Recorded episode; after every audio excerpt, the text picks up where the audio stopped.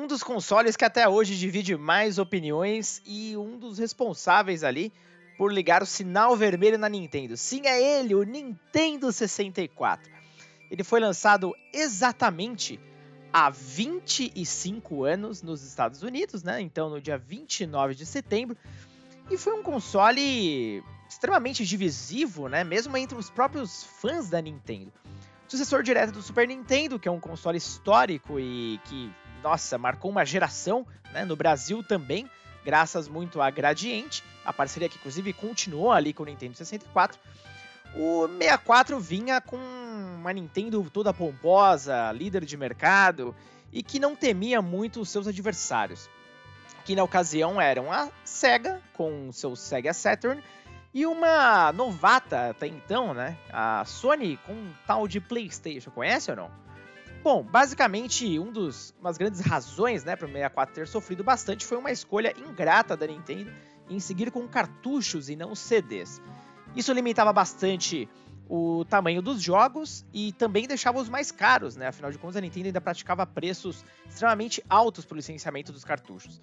E causou a perda de grandes desenvolvedoras, a mais marcante delas, a Square Enix, né, que moveu ali o próximo Final Fantasy, que seria o Final Fantasy VII, pro PlayStation e o resto, meu amigo.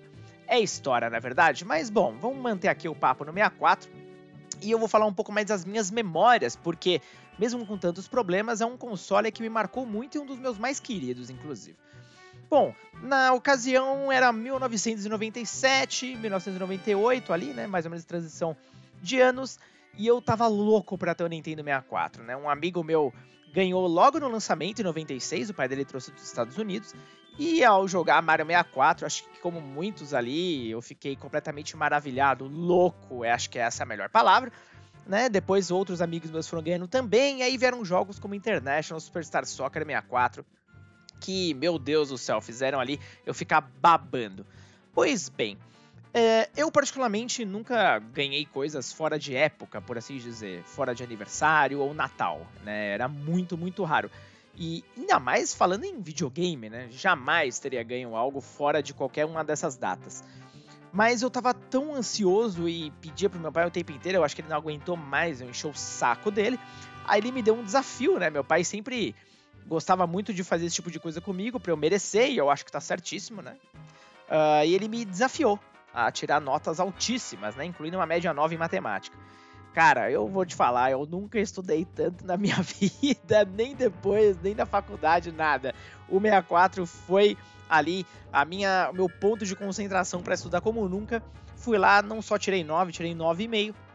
Voltei ali com o boletim, cara, com um sorriso de ponta a ponta, e aí lá a gente foi fazer algo que nunca mais a gente fez, que foi comprar um Nintendo 64 em época completamente diferente, ali mais ou menos no meio do ano. Meu aniversário é em dezembro, né? Então você pode perceber aí, pode entender o quanto tempo eu tinha que esperar para talvez ganhar alguma coisa que eu queria. O 64 veio aí com dois jogos que, inclusive, olha só que curioso, eu já os tinha antes de ter o console. Não é engraçado isso? Bom, eu explico. Meu pai já ia me dar um 64 mesmo, né? A gente ficou um tempo ali até ele comprar. Ele falou para eu segurar um pouquinho. E um amigo dele, né, numa das viagens dos Estados Unidos, me trouxe dois jogos que eram Automóvel Lamborghini e o meu queridíssimo International Superstar Soccer 64, que era o jogo que eu tanto almejava ganhar, né? É, eu já era fã desde a série ali no Mega Drive Super Nintendo e a versão do 64 era extraordinária, era o melhor jogo de longe de futebol da época. Automóvel Lamborghini era um jogo, na minha opinião, tenebroso, mas mesmo assim, cara, eu tava com jogo e tal, eu tava pirando. E lembrem-se, né, era uma época onde os cartuchos eram caprichados, os, as caixas vinham com belos manuais, então eu não sei se você já fez isso antes, porém, como eu não tinha o 64, eu ficava lendo o manual todos os dias, lendo e relendo, e putz, só com aquele hype do produto chegar logo, e quando eu ganhei, meu Deus, que festa, né? Foi simplesmente sensacional.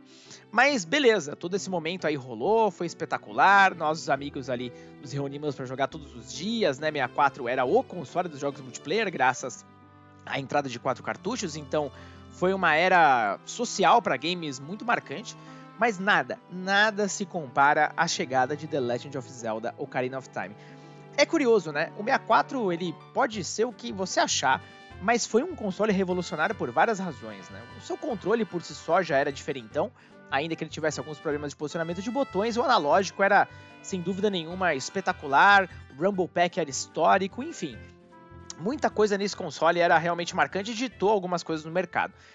Zelda Ocarina of Time é com certeza o jogo mais marcante da história e com conceitos e gameplay que penduram até hoje, né? Não tenha dúvida disso. É um jogo que talvez tenha influenciado mais ao lado ali de Super Mario 64.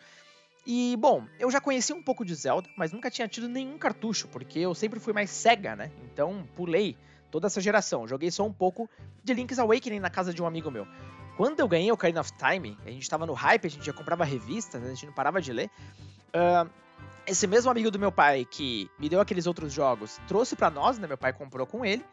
E meu amigo, no dia que chegou, foi basicamente ali bem próximo do lançamento nos Estados Unidos, então eu consigo dizer que, pô, pelo menos ali no meu círculo, eu fui o primeiro, né, a receber o game com, com muita antecedência, não tinha ainda no Brasil. Uma galera se reuniu lá em casa. No mesmo dia era um evento, ninguém parava de interfonar no meu apartamento, eu morava num condomínio. E, bom, quando chegou o cartucho, a galera tava lá em casa. A gente vê, nós, nós vemos ali a, a floresta Kokiri pela primeira vez, chegar ali na grande árvore Deco e a primeira dungeon. Nossa, cara, foi assim extraordinário. E é um daqueles jogos onde eu gostei de olhar cada detalhe. Afinal de contas, graças ao potencial do 64, você tinha mundos muito mais expansivos e detalhados, né? Então dava gosto de explorar. E, bom, Ocarina of Time foi realmente o jogo que eu mais joguei na minha vida, talvez. O jogo que eu tenho mais carinho até hoje. Não tem jeito, nada, nada, nada chegou perto disso. E o 64 me entregou muitas outras experiências extraordinárias, né? Como Mario Party, que até hoje é uma das minhas séries favoritas de jogos multiplayer. Me entregou Pokémon Station, né? Foi o auge, inclusive, da, da, da moda Pokémon, com aquela interação com o Game Boy, que era simplesmente incrível. Você tinha também a revista, né? Nintendo. Uh, Nintendo World, que era marcante, foi uma revista que basicamente revolucionou ali o mercado, trazendo um linguajar e visuais muito mais uh, adultos, né, comparados a revistas antigas que tratavam a gente meio como bobo. Então era uma revista que eu fazia questão de comprar todo mês e me mantinha super informado. Então, de um mega fã da SEGA, que, bom, eu nunca deixei de ser, eu me tornei alguém que consumia Nintendo todos os dias, porque eu também tinha um Game Boy, né, depois. Então, eu fiquei ali nessa dupla extraordinária de Nintendo 64 Game Boy. Cara, que época para estar vivo, não é verdade? Depois, algumas outras séries uh, de sucesso começaram a chegar no 64, né? Como, por exemplo, Castlevania, que, bom, muita gente detesta, mas eu adoro esse primeiro Castlevania do, do Nintendo 64. Eu achava algo bem diferente e me divertiu muito. Fiz todos os finais, enfim. Era um jogo muito querido por mim. Só que os jogos já eram muito caros, né? Então, o que, que a gente fazia? As clássicas locadoras, né, meu amigo? Ainda estavam ali firmes e fortes. Toda semana eu alugava um jogo, eu rachava com um amigo meu, então cada um alugava algo e caso a gente desse um azar, como por exemplo uma vez que a gente alugou o nosso queridíssimo Superman 64, o outro pelo menos tentava alugar algo que poderia salvar o final de semana. Cara, muitos, muitos finais de semana jogando com a galera, cada um com seus controles. Depois veio aquele 64 especial, né? Tinha um todo transparente, tinha aquele do Pokémon, tinha os controles de diferentes cores. Eu tive um preto que eu amava, enfim.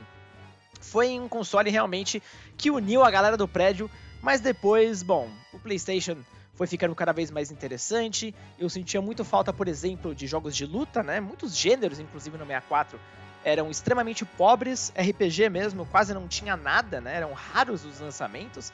E, bom, o PlayStation realmente ali foi conquistando um a um, até que me conquistou também com o lançamento do Final Fantasy VIII. Mas isso é uma história para outro momento, né? E você? Você teve um 64? Conhece alguém que teve? Começou a curtir os jogos depois, provavelmente através de emulação? Enfim, quem sabe um dia a Nintendo não bota vergonha na cara e coloca os benditos dos jogos do 64 no serviço Nintendo Switch Online, não é verdade? Bom, galera, eu vou ficando por aqui.